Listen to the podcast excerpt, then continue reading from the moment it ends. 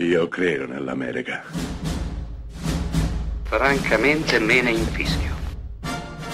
Io sono tuo padre. Anna Nishimasa. Rimetta a posto la candela.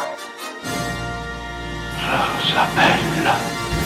A Close Up questa settimana parliamo di premi Oscar e sbarchiamo nel lontano 1990 che vedrà trionfare a spasso condesi, battendo di fatto Nato il 4 luglio, L'attimo fuggente, L'uomo dei sogni e Il mio piede sinistro. Oliver Stone però si porterà a casa la statuetta come miglior regista per Nato il 4 luglio, battendo il Woody Allen di Crimini misfatti e il Kenneth Branagh di Enrico V a parte l'Oscar praticamente telefonato e scontato a Jessica Tandy per A Spasso Condesi come miglior attrice protagonista e quello a Daniel Day-Lewis per Il mio piede sinistro che già qui dimostra di essere un attore assolutamente fuori classe e straordinario, è interessante notare come l'attore non protagonista lo porterà a casa Denzel Washington per lo splendido Glory, Uomini di Gloria, di Edward Zwick, film inspiegabilmente escluso dalla cinquina, ma a ben guardare c'è un film che nel 1990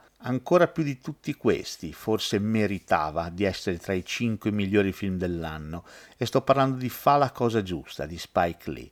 Addirittura Kim Basinger, presentando un Oscar durante quella serata di tanti anni fa, si lamenterà dell'esclusione del capolavoro di Spike Lee, lamentandolo come grande assente in quella serata di festa. Gioia e tripudio per l'Italia grazie al nuovo Cinema Paradiso di Giuseppe Tornatore che vince l'Oscar per il miglior film straniero e noi non possiamo che esserne felici visto che, fatto salvo di tutto, regala una delle sequenze finali più belle che la storia del cinema ci abbia mai consegnato.